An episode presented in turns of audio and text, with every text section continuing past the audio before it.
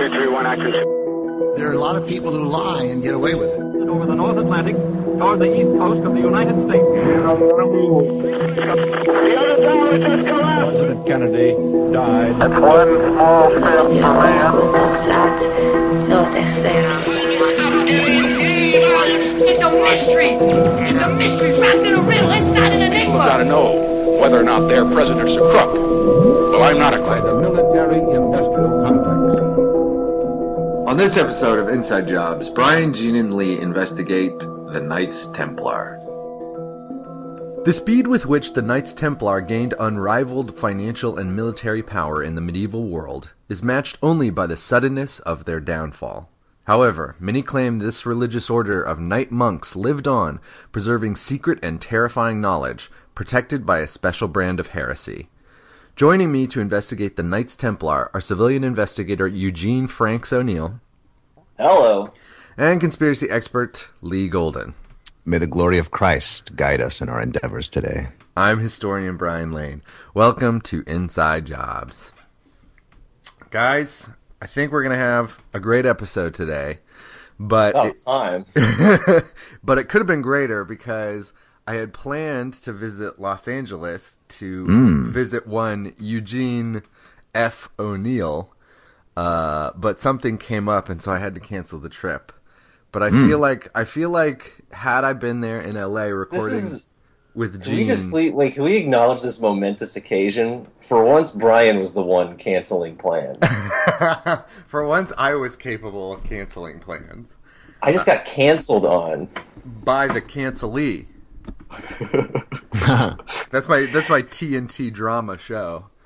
Yeah. so, Um, Brian, is this what you usually experience when someone cancels plans on you? Just Uh, kind of unmitigated relief? yes, relief I don't have to put on a show. I thought you were going to say put on a shirt.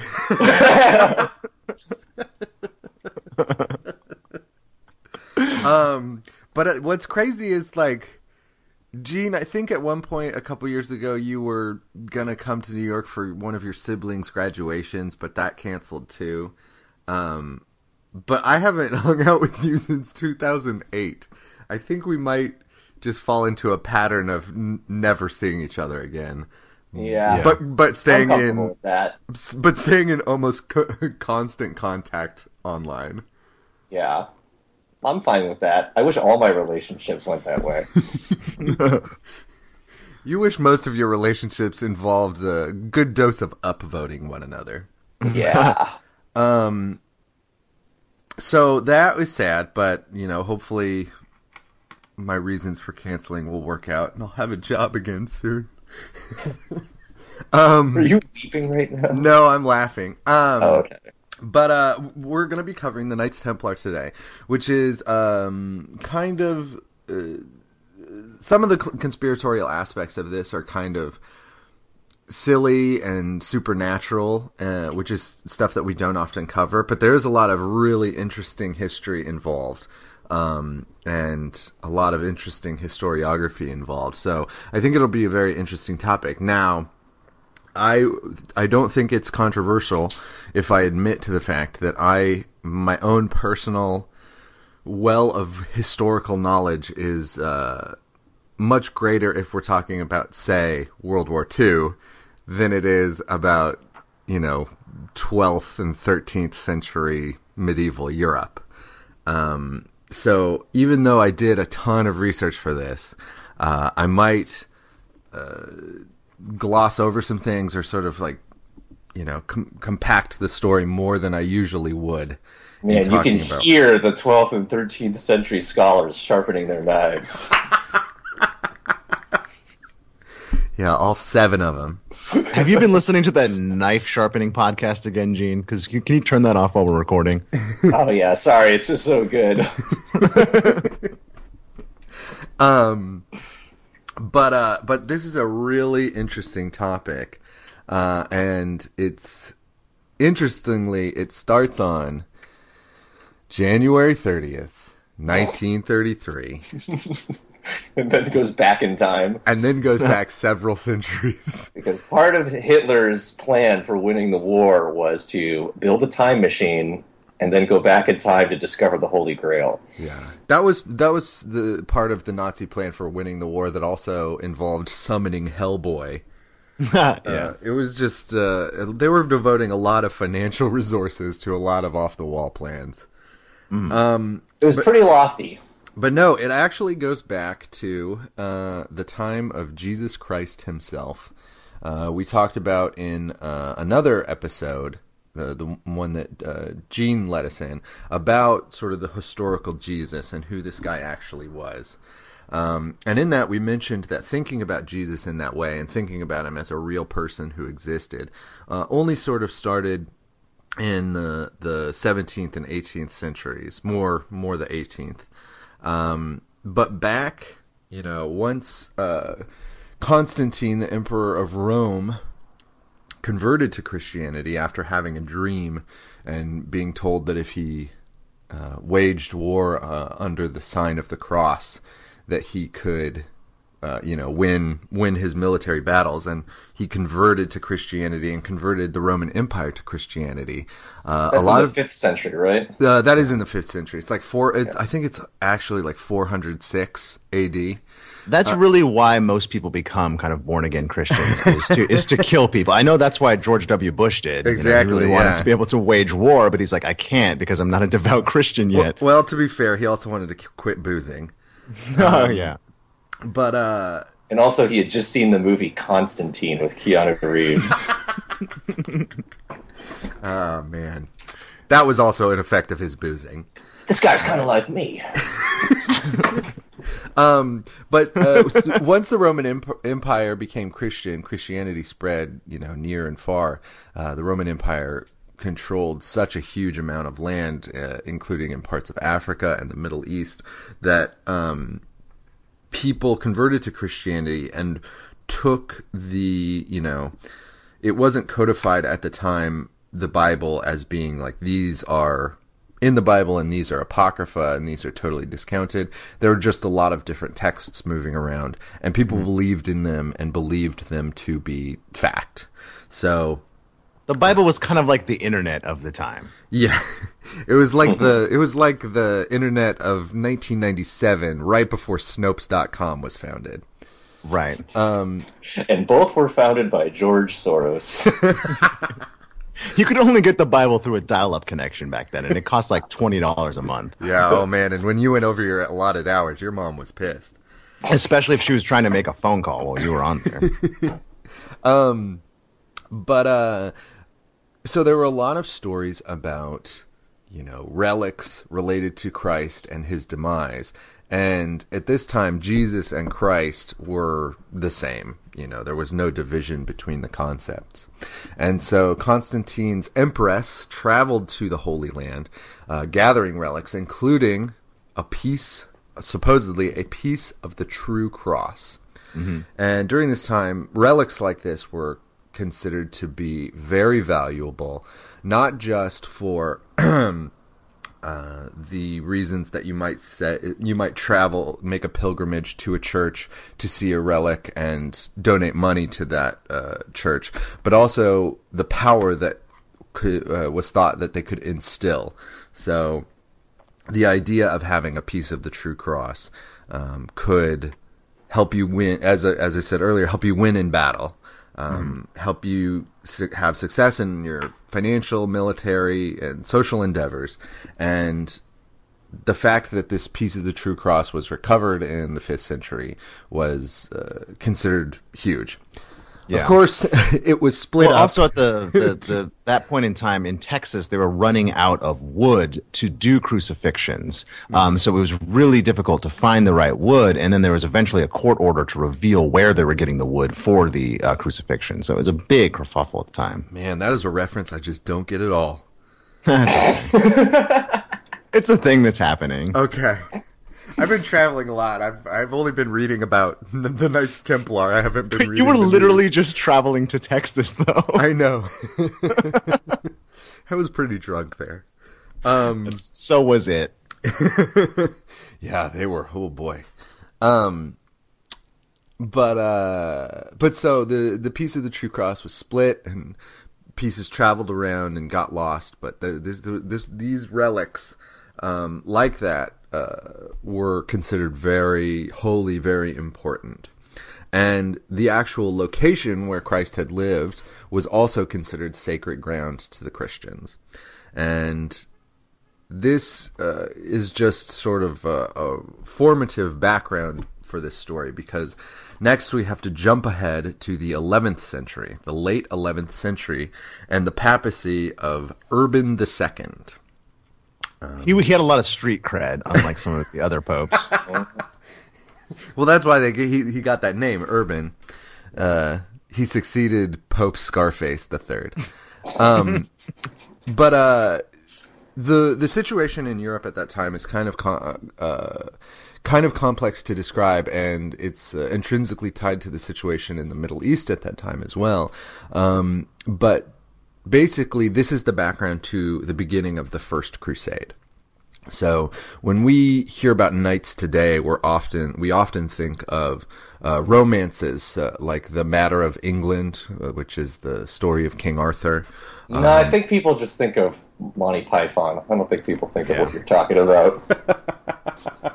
um, typically, pre Monty Python. Uh, that Heath Ledger movie, Jedi Knights, that kind of stuff. Yeah, yeah. Uh, the Clone Wars. Uh, the Christmas special, the Battle. Was this Endor. the first Clone Wars? Because I know that there were some Clone Wars that were coming out of France, and there were some that were coming out of England. So this, I'm not sure which one this was. This was the one that had the the creative staff behind Batman the animated series. Oh, oh, this was Bruce Timm. Okay. Yeah, Bruce Timm. Um, no. Uh, so the the when people think about knights, it's often like chivalry and romances, fighting dragons, that sort of thing. But actually, they're more like roving bands of thugs. yes. Uh, Europe was populated by uh, knights, and knights were, you know, generally from noble families or aristocratic families because being a knight was so expensive. You had to afford multiple horses, you had to afford armor, you had to afford dragon weapons, food, dragon bait. Uh, you had to uh, hire squires and other assistants in order to help you not only put on your armor but also assist you in battle by holding extra weapons. Uh, it was kind of like being a, a, rapper. Like, you know, the rapper is really like the talent, but he has like this entourage of other worthless motherfuckers that are just kind of falling around the country. Yeah, it's a big entourage, and that gets really expensive. So, Gene, are you just giggling in the back?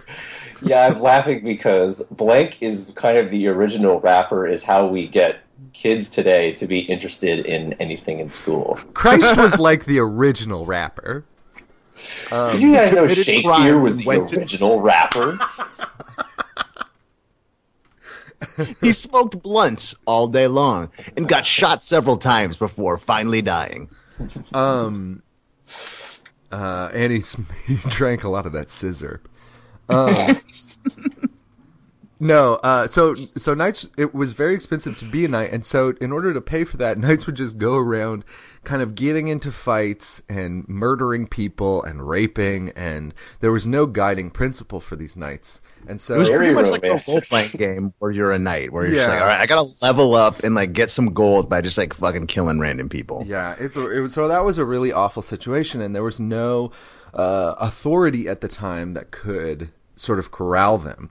Um, it wasn't a knight's code yet. There was, yeah, there was no uh, notion of chivalry at the time, and it's also important to talk about the kinds of authority that existed throughout Europe at the time.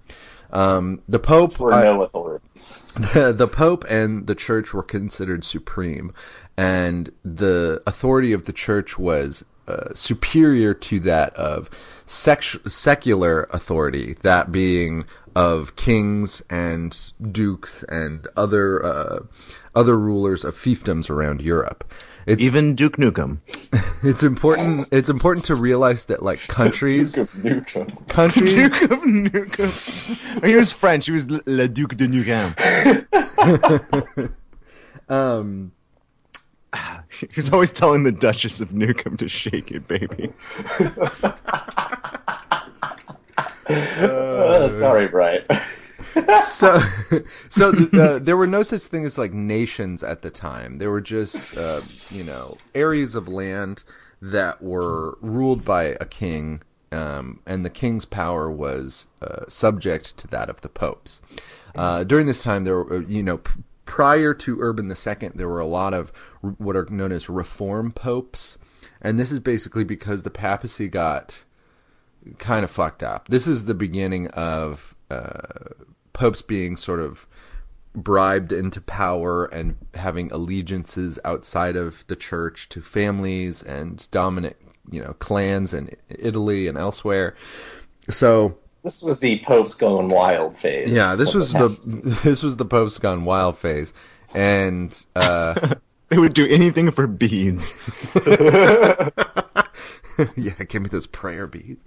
Um, um, so this is the beginning of the the institution of the reform popes.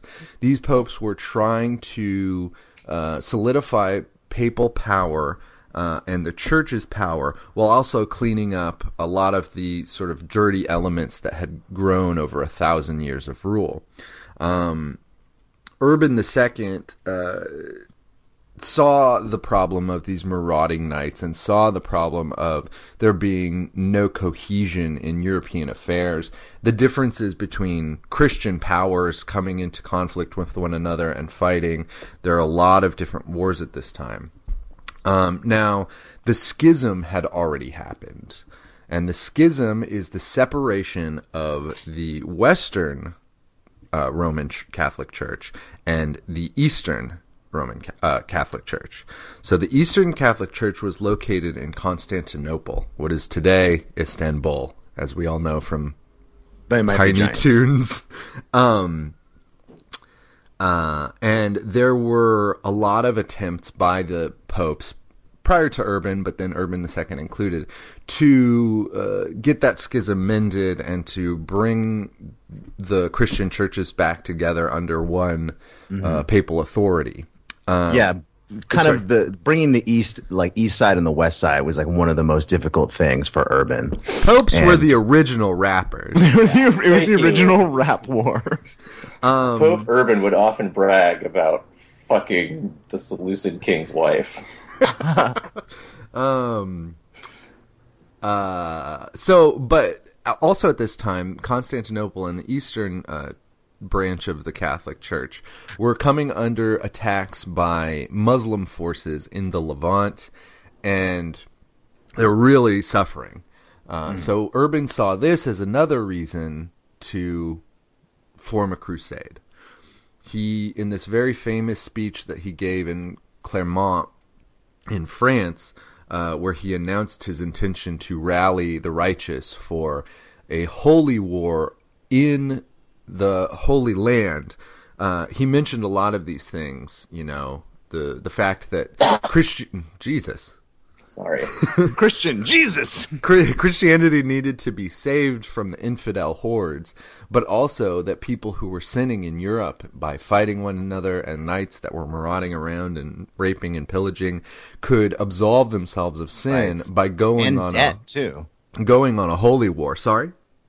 And debt too basically Yeah. um, it was a way to like as they kind of made this march uh, from western europe uh, towards the holy land to kind of corral as many people as possible because not only could you just be a, you know a soldier but just any kind of like ruffian or vagabond who had a debt or a crime that they wanted washed clean could join up. So basically uh, but they would have to like get to the holy land first. So it basically was a, a really great way to motivate these guys to be vile and uh, crazy marauding bastards. Yeah, but but you know towards this you know Muslim enemy of the church. Sure. Direct- and they killed plenty of Jews and Christians on the way Oh too. God, I we can't even get into it. So I've doing all this research. I've resolved to read, you know, like a really huge book about the Crusades because all of the history that I learned is just um, incredibly interesting. Um, but there were, you know, like d- d- there was an, a huge sort of semi-spontaneous German pilgrimage that uh, came up to go to the Holy Land about 20 years or so before this first crusade, which is in 1086. Uh, and they just spontaneously traveled to the Holy Land, murdering Jews along the way, willy nilly. Um, and actually, Seems so out of character. out of character for the Germans. To just get up and randomly start killing Jews for no reason. Well, German pilgrims were the original rappers.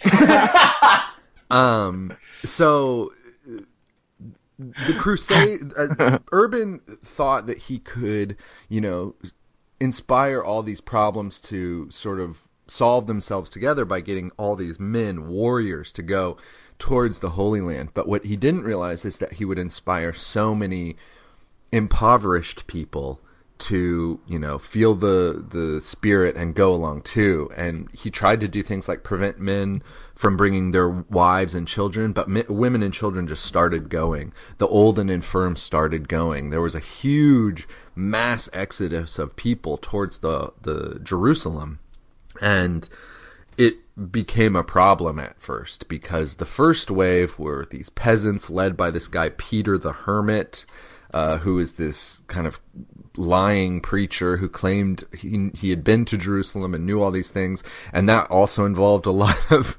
I don't know. It's wrong It's to clear he laugh. Just didn't know his way around Jerusalem. Well, it's wrong to laugh. He they committed a lot of horrible atrocities on the way, uh, just murdering people, not having any weapons really, just going into religious fervors and murdering Jews and burning down Jewish communities. Um, Peter the Hermit, ironically named because he was surrounded by tons of people and traveling across all of Europe. I don't really know. I, I doubt his name was even like. I, he was kind of like Joe the plumber. He's not a plumber, and his name's not Joe. it was uh, like yeah. Little John. It was an ironic nickname. Right. He was the original rapper. Yeah.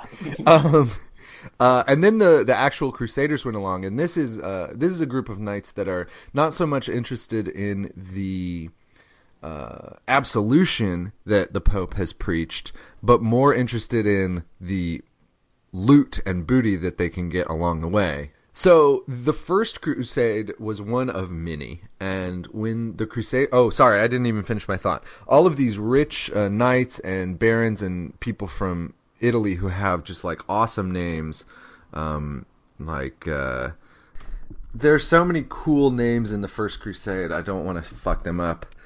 The Um, Duke of Nukem. So There's me- the, there's cool names in the Last Crusade too, like Indiana Jones. Yeah. Um, so there's Godfrey of Bouillon, there's Bohemond of Toronto, Tancred of Toronto, Alexios a lot of Canadians in this uh, in this Yeah. one. Good comedy scene up there. and they basically the first six, the first crusade was the only successful one. All, about they think that about sixty thousand Christians left Europe for the Holy Land and just started massacring uh, Muslim populations as they got into what areas that are you know today like um, Syria and Jordan and Israel horrible massacres. If you read um, romantic poetry about the taking of uh, Jerusalem, Like horse deep in blood. yeah, They talk about horse deep in blood. Writers, you know, are, are uh, peasants just drowning in oceans of blood as they massacred their way uh, through. But- possibly hyperbolic, possibly not. It's Yeah. unclear. regardless, it, it's it's clear that there was you know an awful, It was gross. yeah, an awful, awful uh, legacy. But the Crusaders were able to take all this land and they formed um, uh, four primary, what are known as Crusader states. And these were Christian states ruled by, you know, each one ruled by new dynasties uh, that were set up from uh, some of those people that I just mentioned, like Godfrey of Bouillon and right. Like there was the old dynasty from the 80s, but then they tried to reboot it on NBC recently, but it didn't go as well. right. Much like that joke. but uh, the, the the four main Crusader states were Edessa, Antioch, uh, Tripoli, and then the Kingdom of Jerusalem. And the Kingdom of Jerusalem is the main one. That is where, um, you know, obviously the site is holy to the three ma- major Ab- Abrahamic religions, um, and the Christians started a, a new uh, dynasty there, the the King of Jerusalem that passed through from Godfrey. Um, if you ever saw that movie Kingdom of Heaven, um, I'm sorry. Uh, but also uh, the the um, leprous character that um, Edward Norton plays, who wears a mask. Baldwin. He he is the king of Jerusalem. That is He is sort of the Stephen time we're talking Baldwin, about. the king of Jerusalem. Um, also, can Ridley? Speaking of that movie, can Ridley Scott make a fucking movie that doesn't have a marketplace scene? Can Ridley Scott make a good movie? Uh, in the 21st century, no. He can make he can make good movies that take place in the 21st century, just not actually being made in this century. Man, Come I don't, on, Alien. Alien. Oh, Alien. Yeah, that's the only one. Or is that Tony Scott? That's you're thinking of Tony Scott is the Scott you're thinking of that can't make a good movie. Oh, okay. We, we can't make a good movie because he's he's passed away. Okay. yeah. Man, also, somebody recently pointed out that we shit on movies all the time, and now that I've become aware of it, yeah, that's all we do. I don't think we ever talk about movies we like on this show. For the record, we all agree on Alien. Yeah, Alien is really good. All right, come on, Blade Runner. Nah, I'm not a fan. It's not even a story, Brian. It's a tone poem. Yeah. Blade Runner should be good. Yeah, Blade Runner Feels should like be good. it feels like it's a good movie, but it's not. Blade Runner is that trash. movie that you rent when you're a kid because like Harrison Ford is like hanging off of a ledge and there's like space cars flying around. Like, oh, this is gonna be badass, and then it's just like a lot of talking and poems. Yeah. Man, a lot of Still good. Which normally does it for Brian.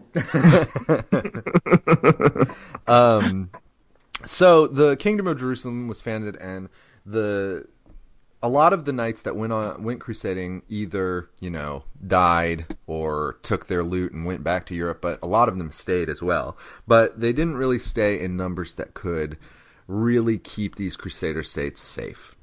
And there was a lot of pilgrims, as They you only said. left one coming- guy there. Billy Baldwin. They left one guy there, but he was like eight feet tall. He was really strong. It's just two kids in a giant knight uh, armor suit. um, but uh, so the the king of Jerusalem immediately had problems uh, in governing the state because there were all these new locations that they had to administrate. There was the local population that had to be, um, you know, sort of corralled into following the new the new ruling order. And there were all Wait, these. Brian, you're saying that a Western power invaded a country in the Middle East, but once they got there, they had a hard time maintaining a stable government? That, that doesn't seem to make sense. Yeah, the uh, the parallels continue from there, Osama. Um, but uh, there were all these pilgrims. Now that these crusader states had popped up, and this holy land where supposedly Jesus Christ and the disciples and uh, John the Baptist and all these figures from the Bible had actually walked on and lived and done things. Basically, tourists wanted to come Yeah. and visit and like get trinkets, yeah, tourists wanted to come and get trinkets. And which is pretty much exactly what Jerusalem is like today. it's a bunch of people who actually live there because they're from there, and then just a, a bunch of obnoxious tourists like coming. Gotta to get apply. those trinkets. gotta get You gotta those gotta get them trinkets. Gotta get those trinkets that are made in China. Um, but uh, uh, you know, the the stability of the area was uh, was still very much in question, and so these pilgrims that were traveling to the Jerusalem and the other Crusader states were coming into contact with, uh, you know, basically rival Muslims who were still attempting to reclaim the land that they had just been thrown out of. And so there were a lot of situations where pilgrims were massacred uh, or imprisoned, um, and nobody was a fan of this in uh, fr- uh, of the Christians. And along comes this dude with the worst name to have to pronounce over and over again. Dick Ballsmith. Uh, his name is uh, the the like Frenchified pronunciation is Hugues de Pin. Um, is just the ugliest shitty name I've ever come across. You get Japan. If you're if you are looking to look this up yourself, um, or just even imagine the name in your head, basically his first name is Hugh H U G U E S is an alternate spelling, and the last name Depin is P A E Y N S, but sometimes spelled P A Y E. Wait, so his name, if you Americanize the pronunciation, is huge penis? yeah, that is true. Oh, I, I just Like, translated great. and it was uh, it was huge uh, T-Pain, but uh, I think that that's close. Huge, Well, huge dick. Oog Yeah, same. thing. Was the original rapper. he was the original. Yeah, exactly. so- Huge. the The original- would be a pretty good rap name. Yeah. so for the purpose the original show- gangster, if you will. So for the purpose of this show, I'm just going to refer to him as Hugh Dupin. Um, but you know, get, go crazy out there on your own. But uh, Hugh Dupin was traveling around. Know. What is a name we can call him that isn't ridiculous? it, it sounds like how uh, like David Wain would comically pr- pronounce like a French name. Um, well, I mean, we're just I'm just gonna have to say it a lot because this dude is important for the story. Um, he was uh, a, a French, obviously, uh, a French knight who had come to the Holy Land and was upset by what he saw as a lot of the betrayals of the ideals of the crusade, of the original crusade. And People weren't murdering and pillaging anymore. And He was like, guys, come on, this is not true the ideals of the Crusades. guys, I can wa- I can run my horse through an entire field with getting getting no blood on Yeah, the I'm just ankle deep in blood. Okay, I want to be horse deep in blood. Um, but uh, he he traveled to uh, the Holy Land um, with uh, a couple other folks, and they in concert with the Pope at the time. And by the way, so many popes uh, rule during the um, period of the Knights Templar, and I'm just going to refer to them as random popes for most part, except for towards the end when the, the actual individuals like become there important. were. Wait, like uh, like popes were ascending at a very frequent rate, or there were like co-popes. Well, we're talking about a period. Well, Jesus, there are there are rival popes eventually, um, but we're talking about a period of 200 years where the Catholic Church was ruled by a succession of William Henry Harrisons. Um, oh, okay. so uh, it's just too hard to remember them all and keep them all straight. So I'm just gonna. It's kind of like the Chicago episode, like all of like the Bugsy Moran and Al Capone, like all the different guys' names. Yeah. Just just call him the the, the Pope. Yeah, so the um so uh huge penis and the Pope and the uh King of Jerusalem Walk into a bar. The bartender says, uh, um, they uh, gr- they they decide that there should be a military religious order dedicated to preserving the Christian rule in the Holy Land and to the protection of pilgrims. and they called it America.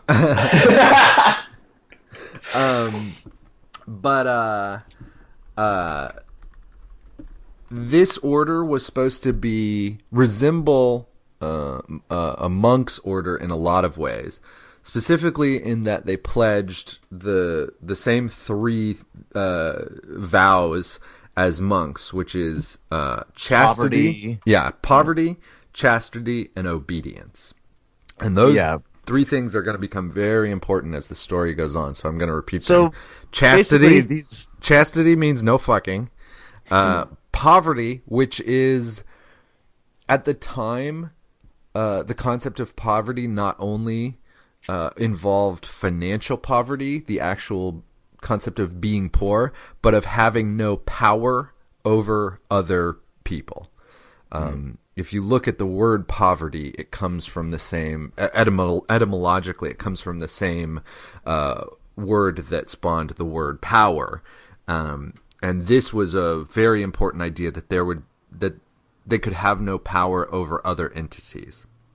Uh, and then the final one is one of obedience, and this is uh, this develops in uh, interesting ways over the development of the Knights Templar. So I'll go into that more as we uh, go along with the story. So these guys were basically the opposite of rappers because they weren't. they, they wanted to have no money, no sex, and follow all the rules. right.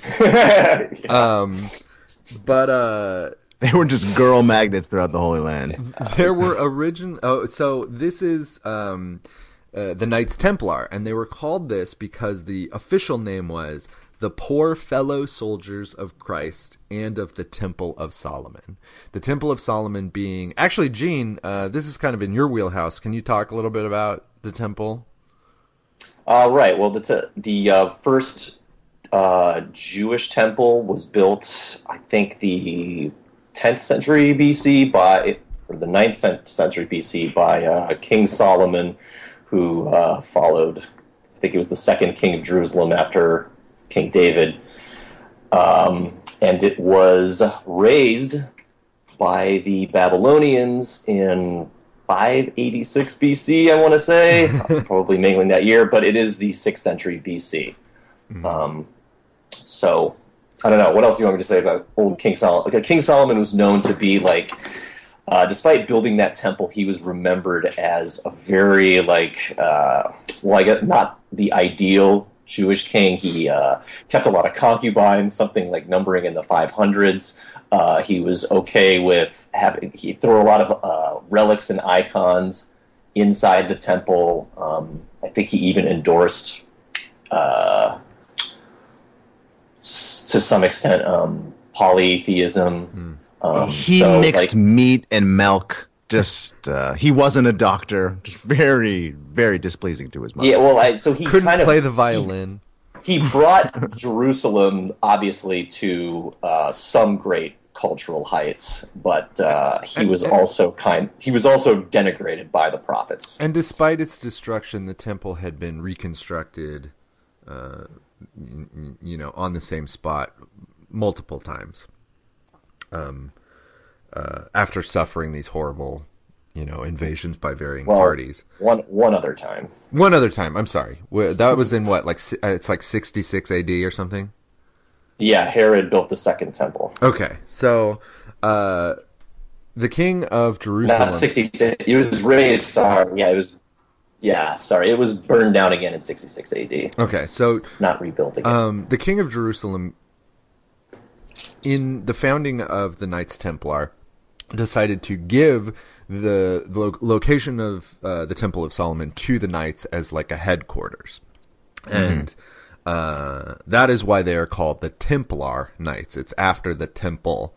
Um, you might have heard about another order of knights called the Knights Hospitaller, and they are named after the hospital because they were founded around the same time, and their mission was to treat the wounded and the the poor, um, but specifically to serve as basically a huge hospital for uh, the Crusaders and their you know various uh, needs to take care of wounded soldiers.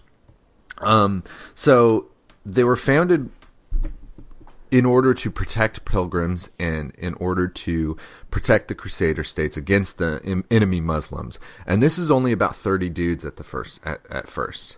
And uh, a lot of people are opposed to this idea, including a dude back in Troyes in France named Bernard of Clairvaux.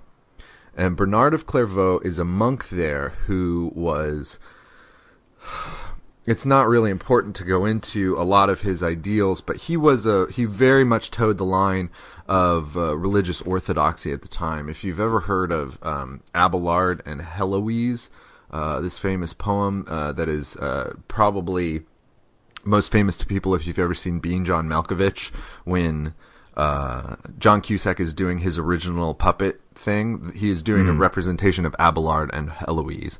Abelard was a, a, a monk who you know had a sexual relationship with a woman which was forbidden, but also had a lot of unorthodox ideals. And Bernard of Clairvaux was most well known at this time for kind of dismantling him in a public argument uh, over theological issues, specifically ret- pertaining to the Trinity. So this guy was very much uh, an orthodox figure in uh, ordered Christian belief and work. Um, and when this idea for the order of these knight monks came around, he was opposed. But after meeting with um, uh, Hugues de Pin, uh, I, I hesitate to say it because it's just so awful.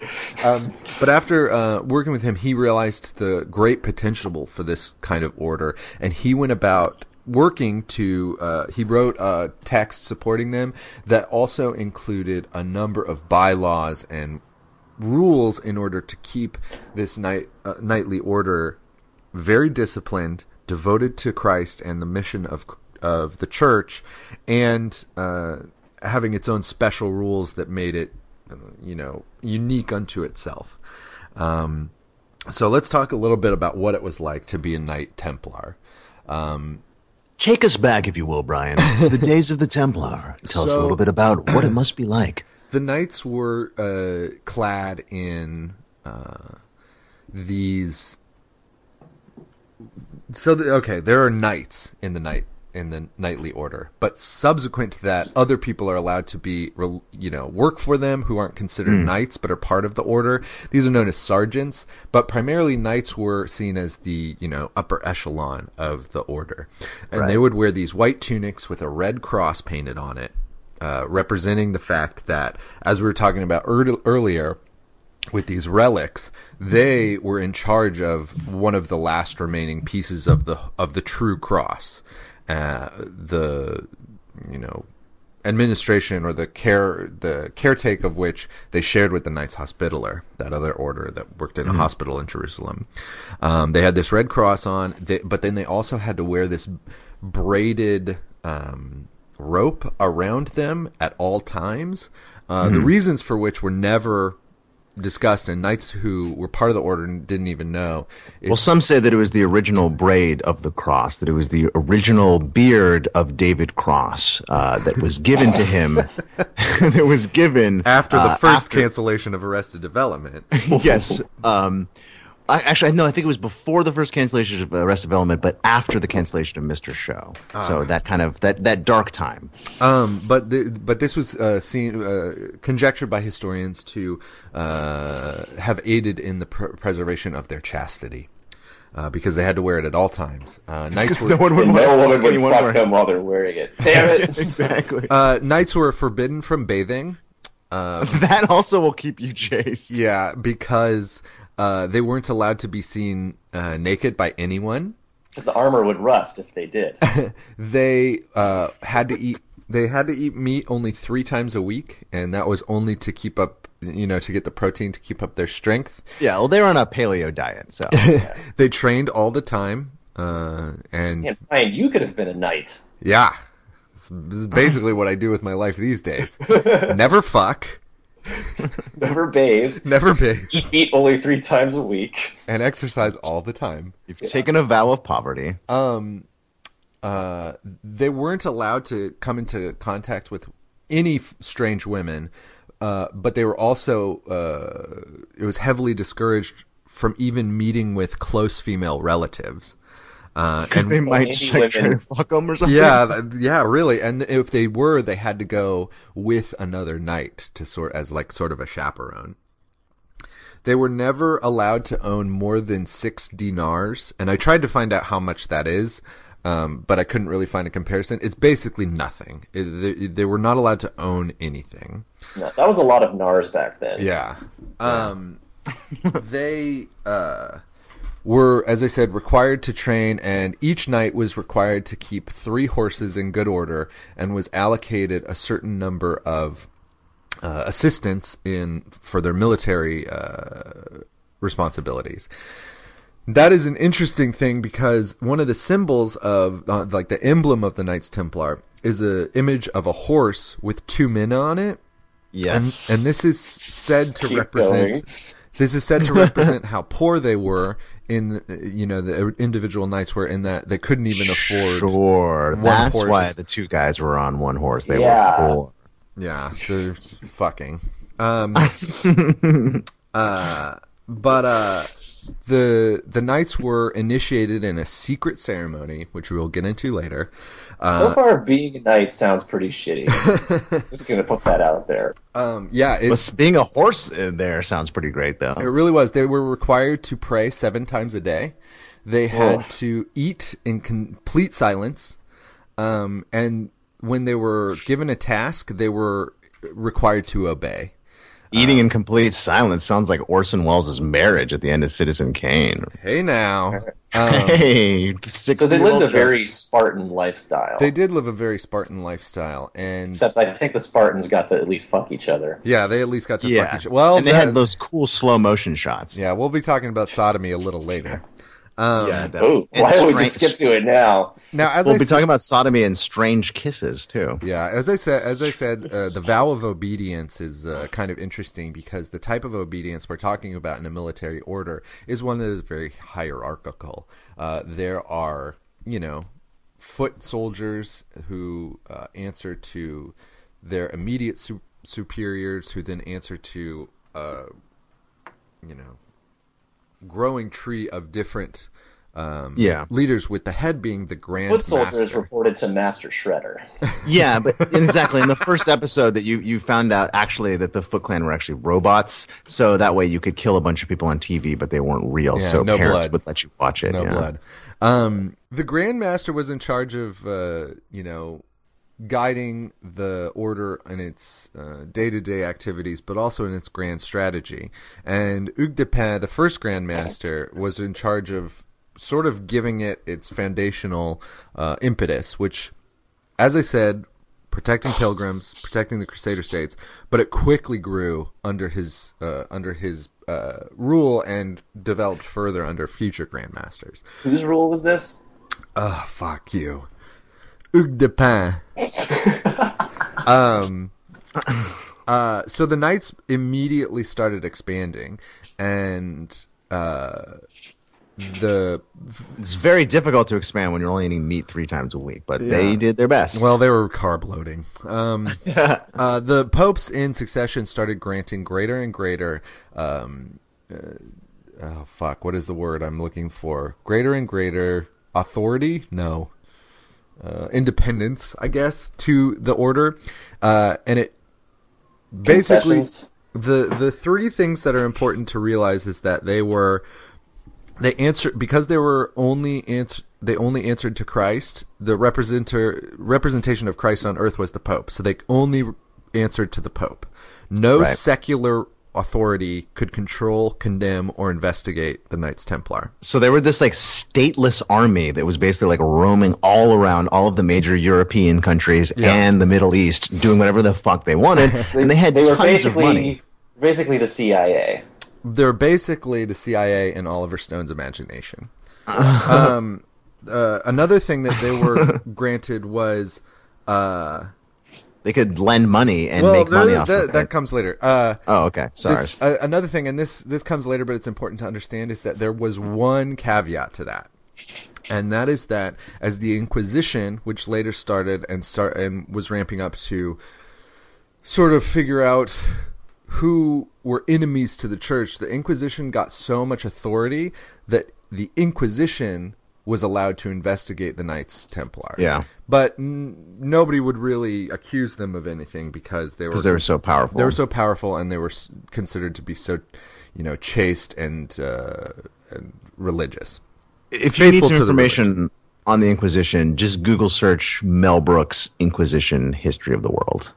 Yeah. Uh, yeah. um, now, usury and money lending were considered sins in this period of Christianity.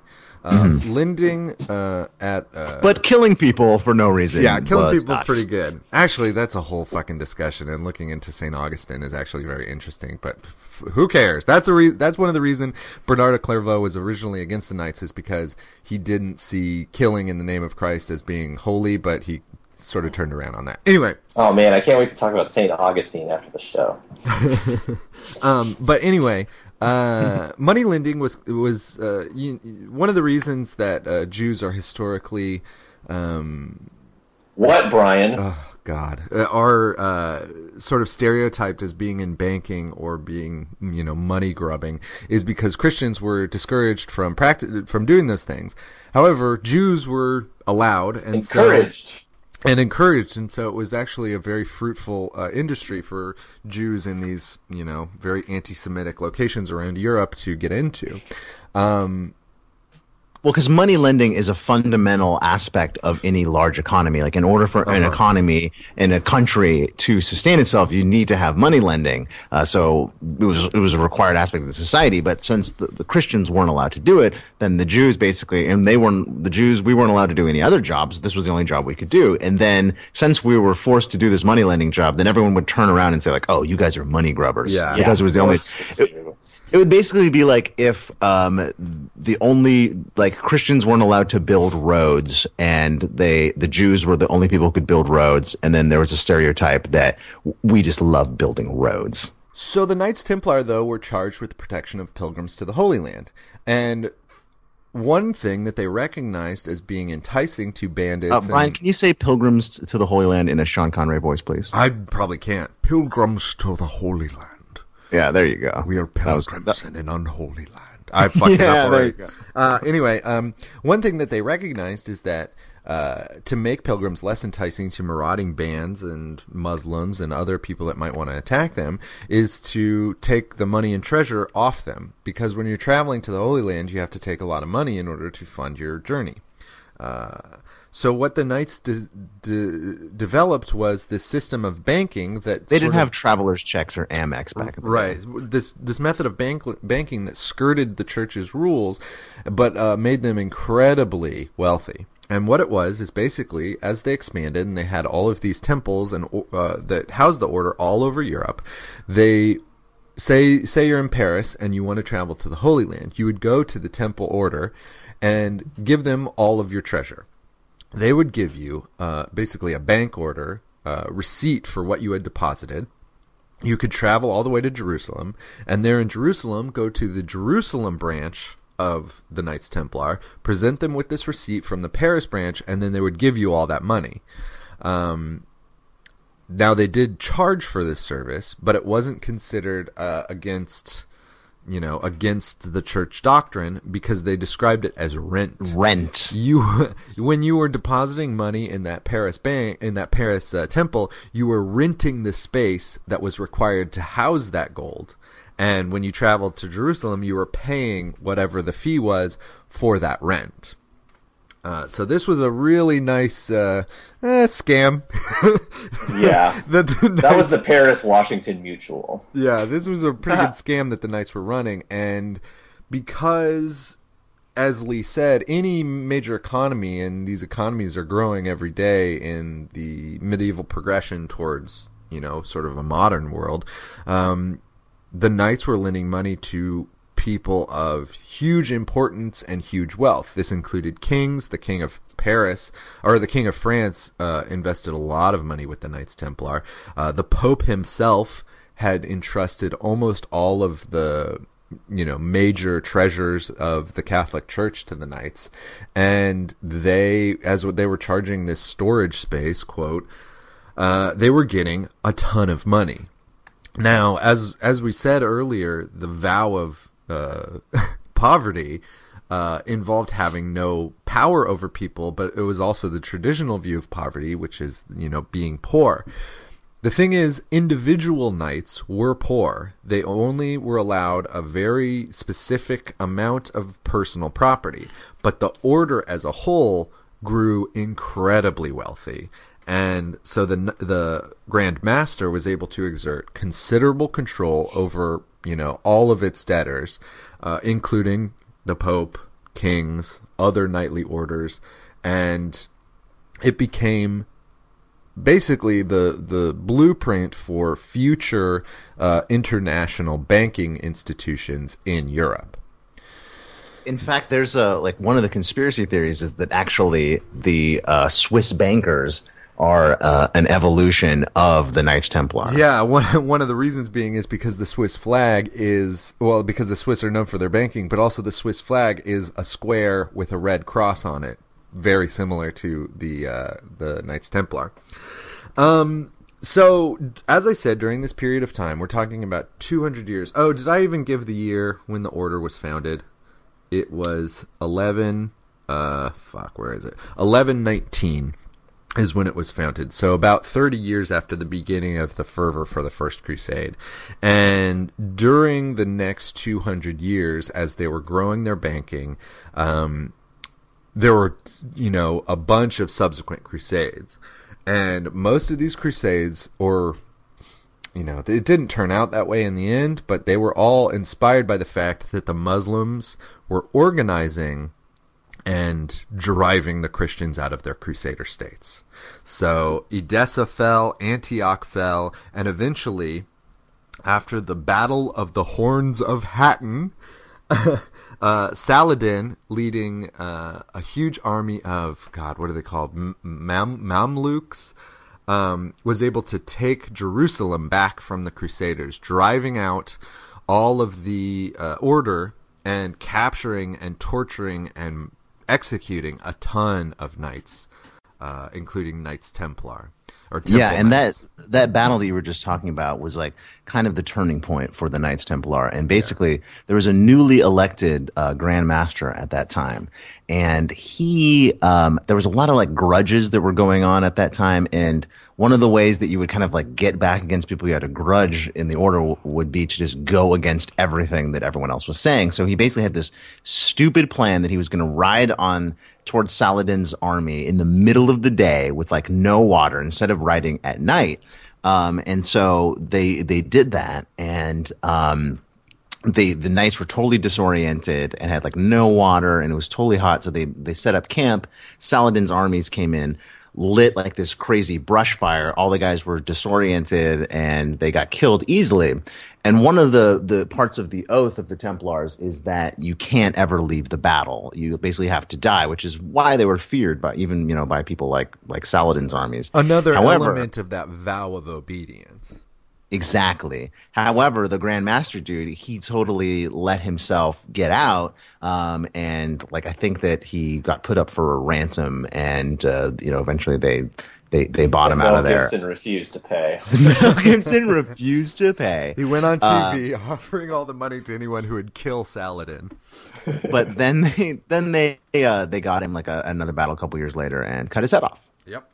Now, uh, thank you for that, Lee. That is, I uh, that battle is very important because um, rumors rumors were abounding about the secrecy of the Knights Templar, but the fact that that guy had escaped, the Grand Master had escaped being put to death by the Muslims, was very controversial, and there were you know some rumors uh, going around that he had converted to Islam himself. Um, it was well known that um, when Muslims captured the the Christians, that they would often haze them. I guess is a good word for it by making them renounce Christ. Compel them. Yeah, compel them and by making them renounce Christ and do things such as spit on the cross. So that, that that's a very important element. But uh, with the with the Christians all driven out of the Holy Land, the knight you know, the Knights Templar lost the temple of their name, and they were forced to retreat into Cyprus. Which there's is where- also a rumor that they had um, lost the the piece of the cross. oh, that wasn't a rumor. They did. They actually did. Well, Yeah. I wasn't sure if they actually did have a piece of the cross. well, they had a what was too. considered to be a piece of the true cross, and they did lose Sure. it at the Battle of the Horns of Hattin, which, by the way, was Hmm. called the Horns because there are two hills, but in mountains. depictions, it looks like Satan's horns, like rising around this army. Sweet. Yeah. Um, basically the whole battle between like Saladin and the Templars, it was basically over their swords because the Templars had like these straight normal swords, but then like Saladin, they had these like cool curved swords, and the Templars would always make fun of those curved swords, but Saladin would be like, "No, man, sometimes chicks dig them." Cut that joke out. nope. That's Like my curved penis. That is staying in.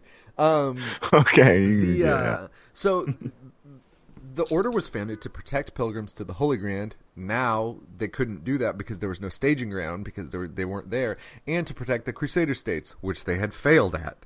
So, kind of abandoning a lot of their n- knightly military uh, aspects, they turned more and more to banking, and they what? That's where that that's where that chainmail really helped. so they became basically like at this point the Knights Templar is basically a huge order of banks, and w- one person that they are, and we're getting into, you know, skipping ahead now to the early 1300s. One of the person people that they lent a lot of money to, Philip Lebel. Philippe le Bel. Philip The King of the France. Fair, the, the Philip the uh, fourth or sixth, I can't remember. Um, Fourth and sixth. uh, he was Philip the Yeah. fourth. Yeah, sorry. Um, Yeah, it was either a Philip Hope or Return of the Phili. I can't remember which one it was. Christ. Uh, but yeah, he's, his name is Philip the Fair, but it's not because he treated people fairly. It was because like fair, as in like he was a good looking guy. Yeah, he, he did not, treat, people anyone fairly. fairly. um, he uh, was borrowing a lot of money from the knights because he was. This is a really interesting period in terms of papal and Christian authority over secular authority and the development of um, sovereign sovereign states. Um, Philip was trying to consolidate his power in France, and he didn't want to have any rivalry uh, with the Pope. Uh, he pressured, um, oh gosh, he pressured. The popes had traditionally been Italian up until this time, but he was able to pressure the popes into, uh, or the uh, cardinal authority to elect a French pope, Clement. Clement Overthrew Pope Wario the Third. Clement the Fifth, and in doing this, he had actually sent uh, this guy Guillaume de Nogaret. Um, he had sent him to attack. Did you just have a stroke, Brian? I might have. oh, th- all these fucking names. Um, uh, he had sent Guillaume to attack and take hostage an earlier pope, Boniface.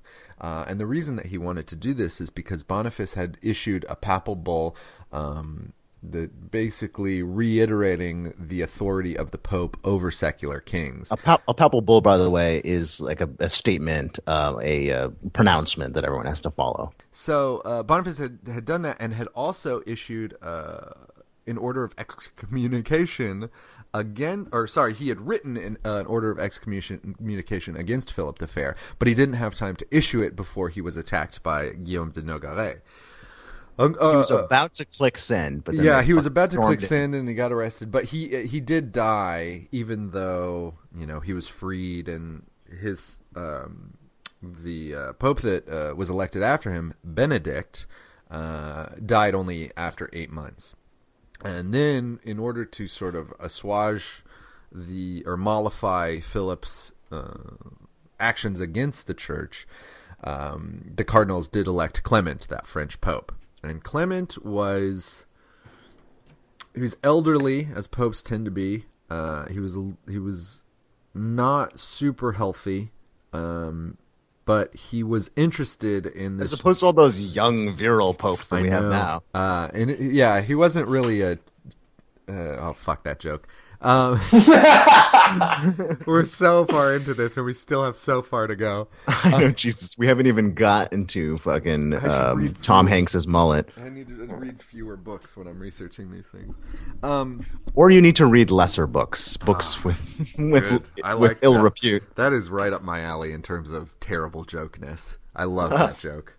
Um, um, so Clement was, uh, he he wasn't going to follow through with his excom- excommunication of Phil uh, of Philip the Fair. Uh, he was going to sort of um, go along with a lot of Philip's uh, ideas, but Philip uh, was not completely mollified by this election of this French Pope. They were at differences, and Philip realized that just the the fact that the Pope assumed that he had power over him uh, was a threat to you know, an independent France. And there was a threat over a schism between the Church of Rome and the Church of France. And Philip hatched this incredibly complex plan. Um, he was knock out all the power in Las Vegas. he was there's a legend that uh sorry it's true that he was crazy in debt to the knights templar uh who he had borrowed a lot of money from, from in order to um, fund expansions um, in eastern parts of France, which weren't uh, eastern parts of what is today France, which were really independent fiefdoms at the time. Um, and he was also, crazily enough, um, What is today France? What was then known as New Orleans? there's some something crazy that he was doing uh, actually led uh, about 20 years after all of this happened to rival claimants to uh, England that resulted in the Thirty Years War, or the what is it, the Hundred Years War. Um, so he was involved in a lot of intrigue and trying to get his power, you know, expanded and solidified. And so he had borrowed a bunch of money from the Knights Templar. And there's a legend that he went to their temple in Paris, which is in. Uh, it's destroyed today, but it was in the Le Marais district of Paris, um, which is interestingly enough now uh, a Jewish neighborhood. Um, but uh, he, Why is that so fucking interesting, Brian? Huh? Yeah, Brian. Well, we can't have neighborhoods. well, just in the sense of how we were talking about Jews being sort of isolated into the the banking industry, and here he is going to the sort of workaround banking industry. I don't know. Maybe it's not interesting. Maybe this whole fucking episode's stupid. Brian, no. but he come went. He went. So he went in Sit there and he, and he saw how rich the temple was, just what level of treasure they were ho- holding, and They were giving out iPads. yeah, they were giving out iPads free, and we're talking iPad Airs, yeah. the newest Retina display. Retina display. Um, and he realized just how much money there was and how much he stood to gain by asserting his authority over the Knights Templar. Now God, remember, how many fucking iPads I could get if I could afford now remember, they're the only person that the knight knightly order of the Templars ha- had to answer to was the Pope. Secular rulers had no control over them, but Philip decided to basically claim that authority for himself. And in doing so, he staged this multi-year plan. He, uh, using that guy who also helped kidnap the the Pope Boniface, uh, Guillaume de Nogaret, he started getting rich people into the order, uh, and they were spies. They were on the lookout for, you know, questionable activities that the order was doing in secret.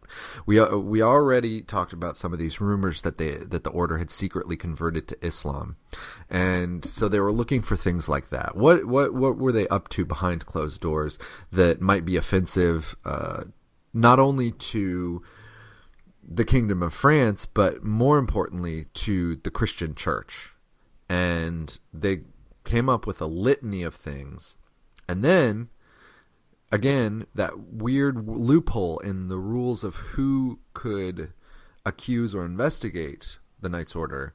He he went to the French Inquisition and explained that he was acting in defense of the church in accusing the knight the order of uh, the sorry the Knights Templar order of practicing heresies. And so in doing so, he was operating within the rules in that the church authority was going to then investigate uh, the Knights Templar, but it had been brought into order by the king, a secular ruler, who supposedly had no authority over these knights. So in September, he sent out letters all over Europe. And it was basically, you know, because the rate of travel and the rate of messages, uh, the rate of post uh, took so long, he sent this out in September. And the planned date was at daybreak on October 13th, eight, uh, uh, sorry, October 13th, 1309. Friday the 13th. Yes, exactly. Friday the 13th. Uh, which uh, I looked into, and some people claim that, yes, this is where. Uh, The movie came from. no, yes, this is where um, uh, superstition about Friday the 13th c- comes from, but other people say no, it's a it's a more recent invention. But anyway, uh, at daybreak on Friday the 13th, uh, October Friday the 13th, 18, uh, 1309, secular uh, guards and soldiers went to every order temple around Europe with arrest orders. And because they were working from the hey, Inquisition, did someone here order an arrest? because they were working for eight minutes or less and it's free. Um, because It's or less of the arrest is free. because they were It doesn't even make sense. I know because it was from the Inquisition, they had to go along with it, and so thousands of knights all over Europe were rounded up. Now, because Philip was operating you, you know, y- uh, uh, essentially assuming church authority in order to do this. This happened all over Europe, not just in France. In France, it was the most severe, and all the arrested knights were thrown into very dank prisons. But in other places like um, Very dank. Where they had really good weed. other places like Germany, uh, the arrest orders were not carried out. Uh, But so this is primarily like, why should we arrest these guys? They're not Jews. I don't think they arrest Jews in Germany. Um, we'll be right back but in Jobs. in France, they were all arrested and thrown in prison and then tortured, severely tortured in some cases.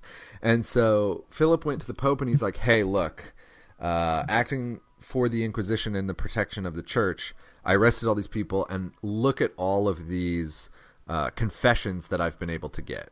And the Pope read these confessions, and some of the confessions were, you know, based on rumors that were going around that the Pope definitely knew about. But a lot of them, you know, it was just so blatant that it was obvious that this had come from torture. And Yeah. so there was sort of this legal dance between the Pope and Philip over the Pope wanted to question some of these people directly himself. Is, that, is that ice cream truck back out in front of your house? I house? know it's like the first day of spring here, so the ice cream truck is out for the first time. Sorry, everyone. I'm just gonna try to ignore it. Um, No, it's making me kind of happy. um, th- so eventually, Philip agreed. Okay, I will let you question a select number of knights that we've arrested, and he sent most of them to Avignon in in France, where the Pope was staying. However, on the way, some of them were separated off, including Jacques de Molay, the Grand Master, and other high ups in um, Grandmaster Flash, the yeah, original. Other high ups in the knightly order, and it was claimed that they were too sickly or they were, you know, unfit to travel. And instead, a lot of lower knights were sent on to the Pope. And when the Pope interviewed them, a lot of them recanted and claimed that what they had said was under duress. Their confessions were, you know, false. They had been tortured. they were making them watch Ridley Scott movies while they said them. Right. And the Pope, you know, was like, well, I'm going to send cardinals to Cochin to interview Jacques de Molay and see what really was happening. And basically, it's a very weird thing that the Pope was able to find out. Um, and a lot of the claims of heresy that Philip was alleging were based in truth. So here, here is what uh, uh, Philip was claiming. He was claiming that the Knights or the Knights Templar were were practicing a heresy, and they were spitting on the cross. They were denouncing Jesus. They were engaging, And doing gay stuff. they were engaging in homosexual activities, and they were worshiping a bearded idol. That was illegal back then. Well, uh, uh, worshiping an idol was illegal, but if it had a beard, it was even worse. You weren't allowed to watch Zach Galifianakis movies. What's kind of cool about the order is that not, their knights weren't allowed to shave, so they had long beards, and this was a period of time where most Europeans didn't have beards. So I don't know. That's pretty cool. Anyway, um, Unlike today, a time where most Americans do have beards. unlike today, where most people in Brooklyn bearded.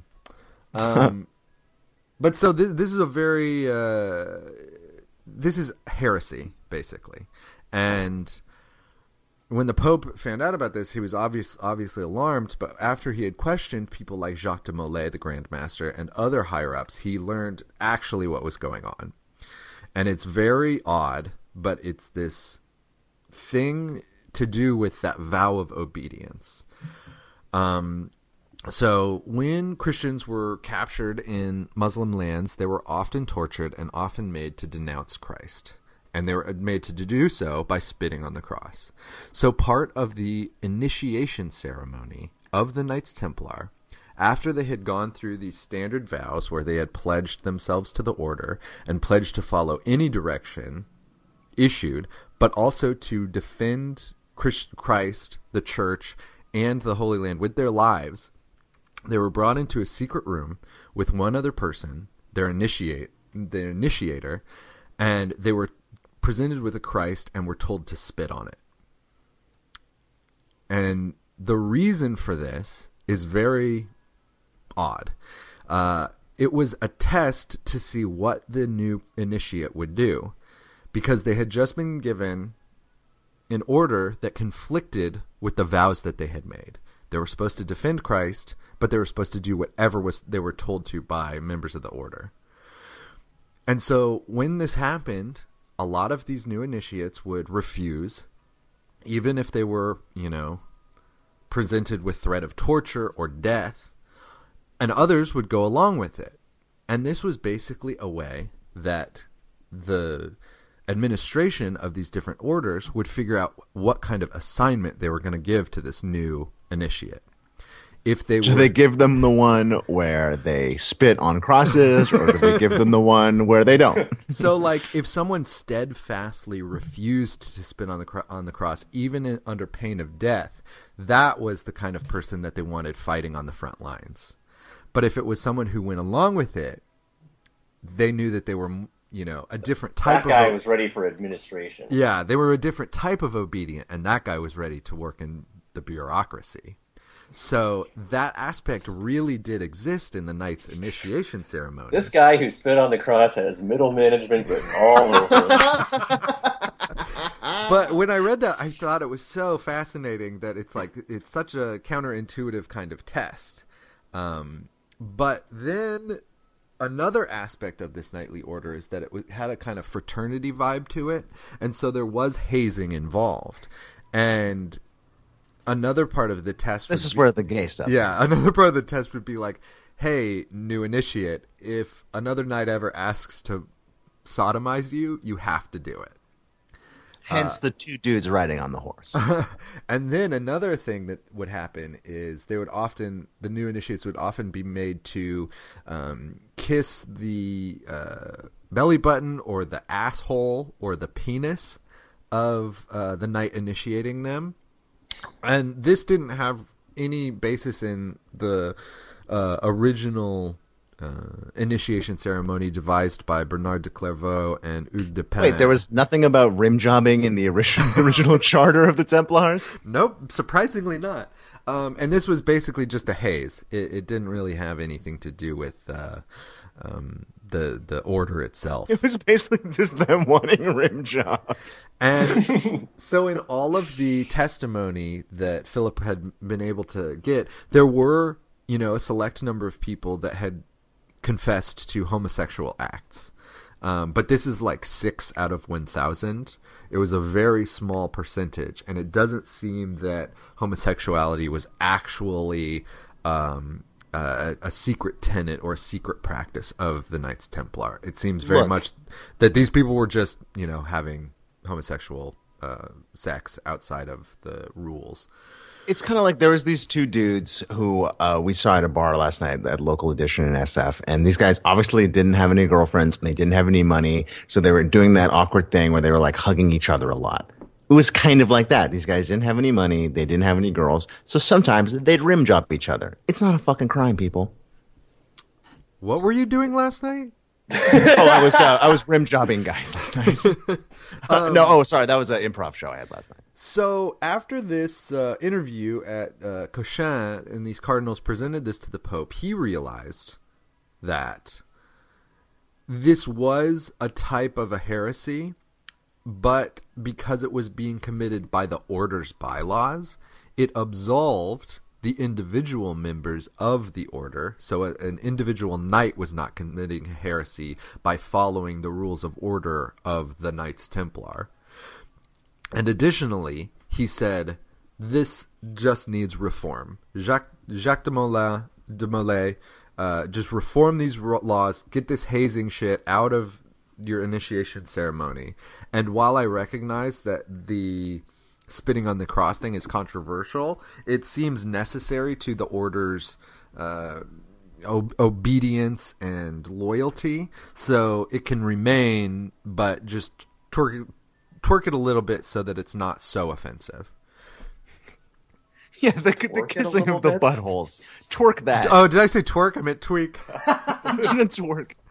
Ah, we can't stop. Um, Well, yeah. So the knights were twerking, um, and like, Uh, but then one of the knights like caught a table on fire. Um, but then Jimmy uh, from the Man Show came on and revealed it was all a hoax. Um, So at this, Philip the Fair is pretty pissed because the Pope has basically absolved this knightly order. Um, but also, while they've been under uh, arrest, and this is uh, you know multiple years, um, he has gone about dismantling the uh, architecture of the Knights Templar in uh, France, basically getting all their treasure. So he is making himself rich off of all of this treasure that he has found in France and was not expecting to the pope to commit this kind of investigation to the degree that he had and then subsequently to absolve it. Now, the absolution decree that the pope wrote was never published and it was actually only found in uh, Vatican archives in 2001 by this woman Barbara Frale or Frail. I'm I'm not sure if she's actually Italian, but it's F R A L E, and she's written a couple books on this. I read a couple of Barbara Them. Waluigi. I read a couple of them, and they were very concise summaries of everything that happened. So I would recommend them. Unlike what we do here. Oh Jesus, we're almost at an hour and a half. Oh, Yeah, I'm sorry, man, everyone. we are. I, I'm sorry, everyone. I'm trying so hard. Um, Gene and I are obviously not. Brian, you're doing great. Thank I'm you. trying Keep not to moving. interrupt. so Philip realized that he was sort of beat, but he also recognized that if he publicized this stuff, the Pope would be in a bad spot. It would seem like the Pope is going against the church itself by allowing this kind of heresy to take place. And so he negotiated a sort of truce with the Pope where, yes, they would dismantle the knightly order, uh, and it was already too poisoned by the rumors that were going on all throughout Europe and the Middle East, and that it was basically irrevocably damaged. And the Pope went along with this, and Philip sent Jacques de Molay and some of these higher ups to fucking ice cream truck. Hold on.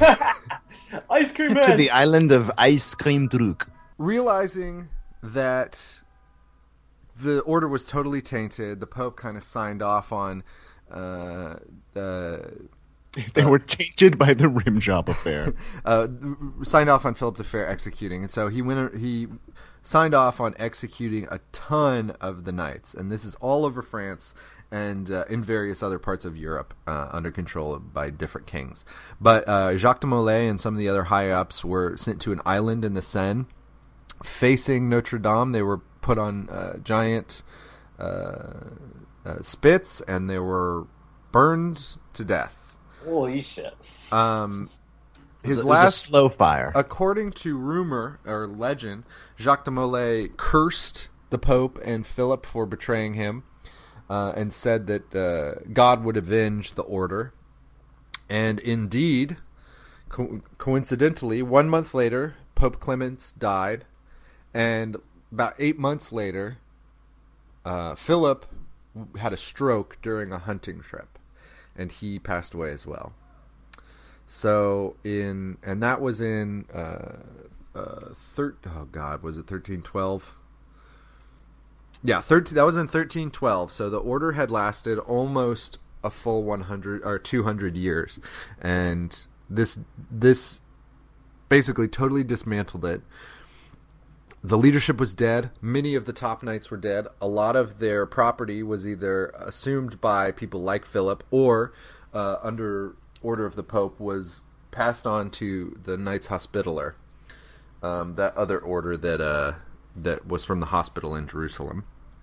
Um, and the order basically disappeared. It had been very powerful and a very pow- powerful military and financial institution for ages, but it just suddenly disappeared over the course of about three years.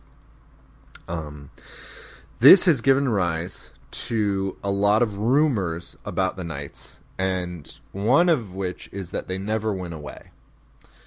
Um, that the execution of a lot of these top knights definitely, you know, definitely happened, and a lot of the leadership was executed, but that this was actually supposedly a secret plan by the knights to get rid of a bad element of the order and to go underground in order to keep the administration of the treasures that they had and a lot of the knowledge that they had uh, safe.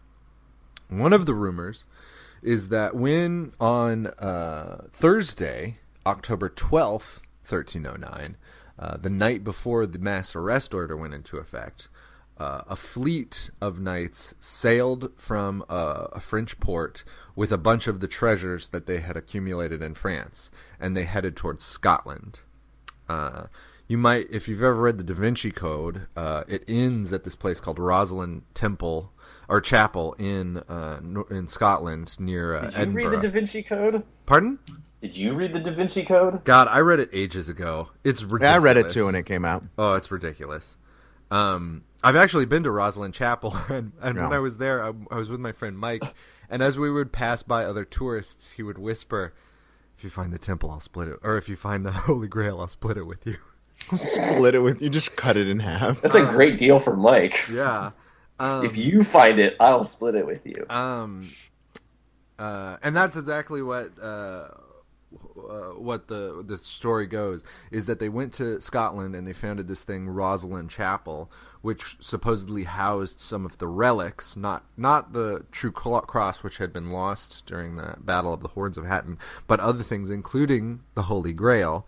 and that it's based exactly on the architecture of King Herod's temple or something like that. yeah, that's another claim. Uh, uh, it's it's not true. Um, that It's like roughly similar. Yeah, it's roughly similar, but and King Herod's had like these three levels beneath it, and so some people say that there's like fucking treasure beneath it or whatever. Yeah, but uh, but Templ- Templar churches were, you know, designed to specifications, and it's it's just coincidence or ins- inspiration. It's not. It's like how multiple Taco Bells have the same fucking layout because who's going to design different Taco Bell layouts for Christ's sakes? um another uh Isn't there Masonic stuff in that temple too? That is another thing because uh And it's before the Masons, but after the Templars. So they're saying like maybe this is proof that it bridges the two, and that the Templars and the the Masons are you know linked somehow. Right. So the so when they were in the Temple of Solomon in Jerusalem, there's this sort of fantastic story that when they were expanding the temple in order to house this growing order, knights that were digging up the um, foundation of the temple discovered something. Uh, it's it's there are tons of rumors about what they discovered. Some Uh, people say it was the Ark of the the Covenant. Some Ark of people the say it was the Holy Covenant. Grail. Some people say it was the Kingdom of the Crystal Skull. Some people say it was the Sankara stones. Some say it was the young Indiana Jones Chronicles. It was the Cross of Coronado. Um, well, well, what- whatever it was, it belonged in a museum. um, there, they claim that it was proof that uh, Jesus married Mary Magdalene and had children. It was proof that uh, the Virgin Mary had other children. Uh, there's a lot of rumor about what exactly it was that they could have found, but proof Ian McKellen just did that movie for a paycheck. but it was like some sort of secret information that the order kept to itself that you know most knights didn't even know but that the order was devoted to keeping secret and per- perpetuating this is a lot of the basis for the da vinci code which gets a lot of its sort of fictionalized accounts of these things Holy Blood, Holy Grail. Holy B- Blood, Holy Grail. The um, the basis of which is that the word S A N G R E A L, uh, which is which is is French. s- It can either be Sang Graal, which is Holy Grail, or Sang Real, Holy Blood. Royal Blood, yeah. Um, uh, royal, and that, that royal book, blood, like yeah. when it first came out, um, people thought it was re- it was like the 70s or something, 60s or 70s. Like people thought that this was like a legit story, and then eventually it was revealed that a lot of the stuff in in that book is a bunch of horseshit. Uh, it was also before the Vinci Code came out. Is also the basis of um, Gene. You might remember this, the Gabriel Knight adventure games. There was oh like a man, great point and click game. yeah, it was a great and click. and uh, Tim Curry played the main guy, Gabriel That's Knight. right. It was like this Nolans uh, inventor slash you know, used book salesman or whatever. And the third one w- was actually um, all about the um, the Sangreal like uh, um, legend that that this went into. And basically, Da Vinci Code is like a ripoff of this '90s point and click video game. So.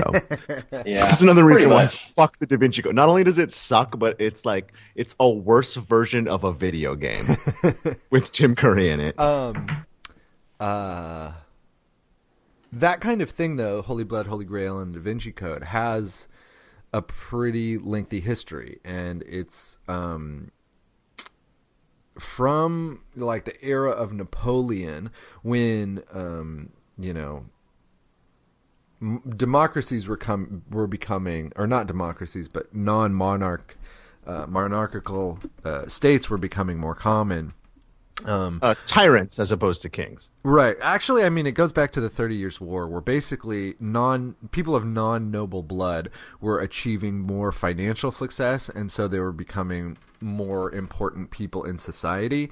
They started to found uh, orders and um, you know secular organizations that allowed them to fraternize with like minded people and advance their causes and advance New money.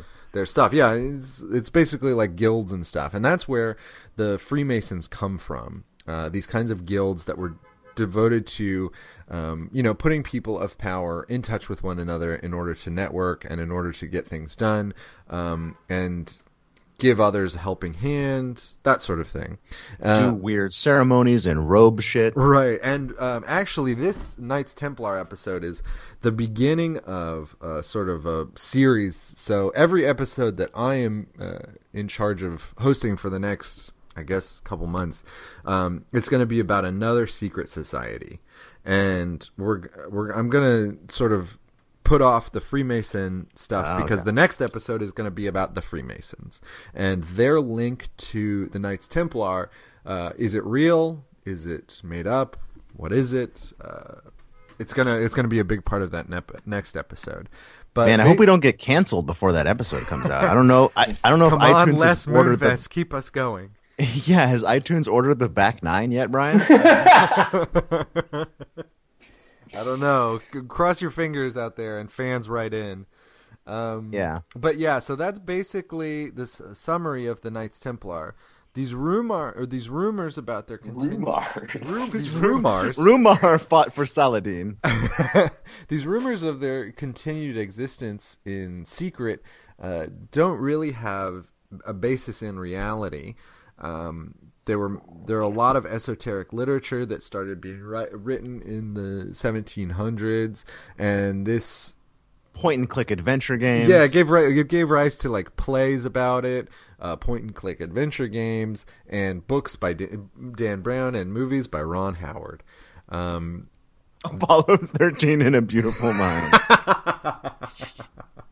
but uh, I mean, even the um, you know Indiana Jones, it's a very rich myth. It's a it, it's a thing that Oh really yeah, the happened. brothers of the the brothers of the cruciform sword. Yeah, For over a and- thousand generations or whatever, the fucking Grail has been held a secret, and these dudes in fezzes have prevented you from finding out. My soul is prepared.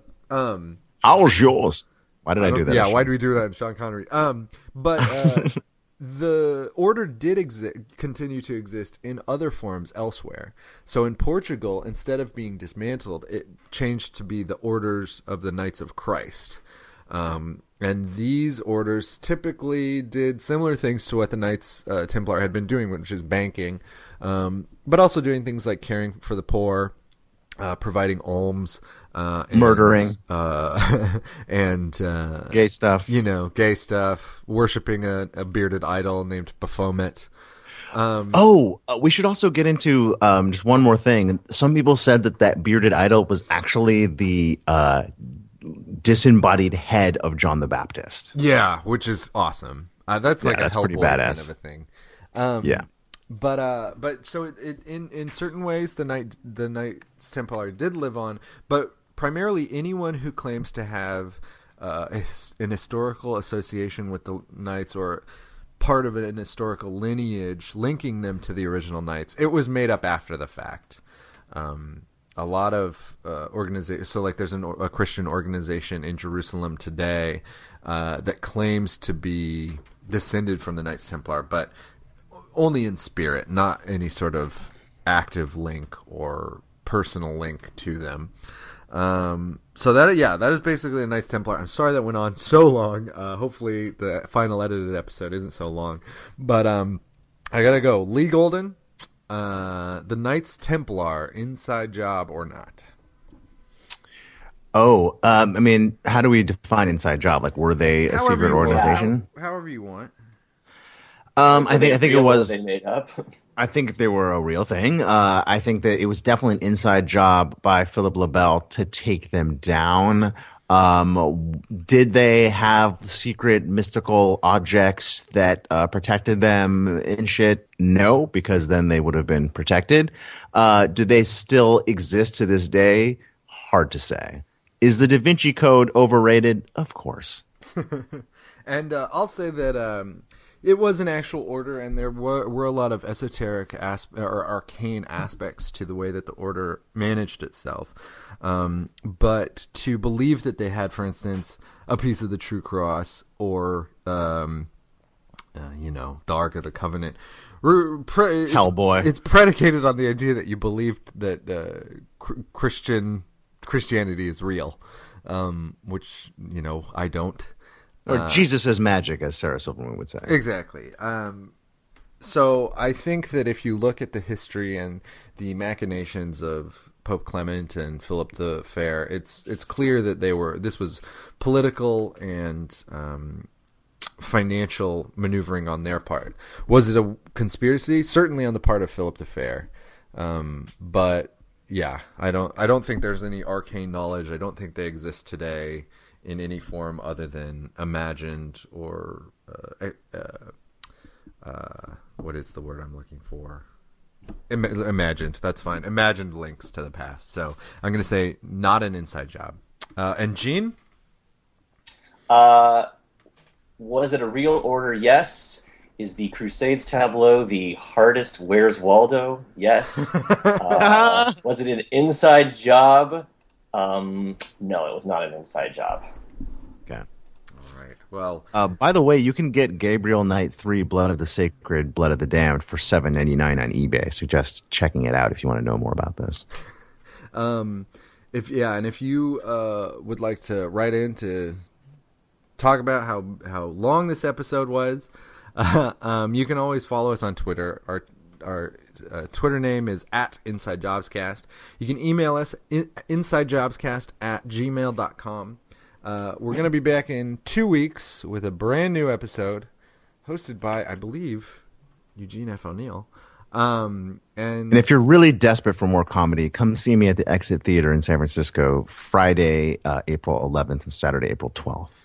Indeed, do that. We'll have something about that on uh, our Twitter or our webpage. But yeah, thank you so much for listening and putting up with this uh, longer uh, episode that's on the longer side. Uh, we will be back in two weeks with a brand new one. Until then, follow the money.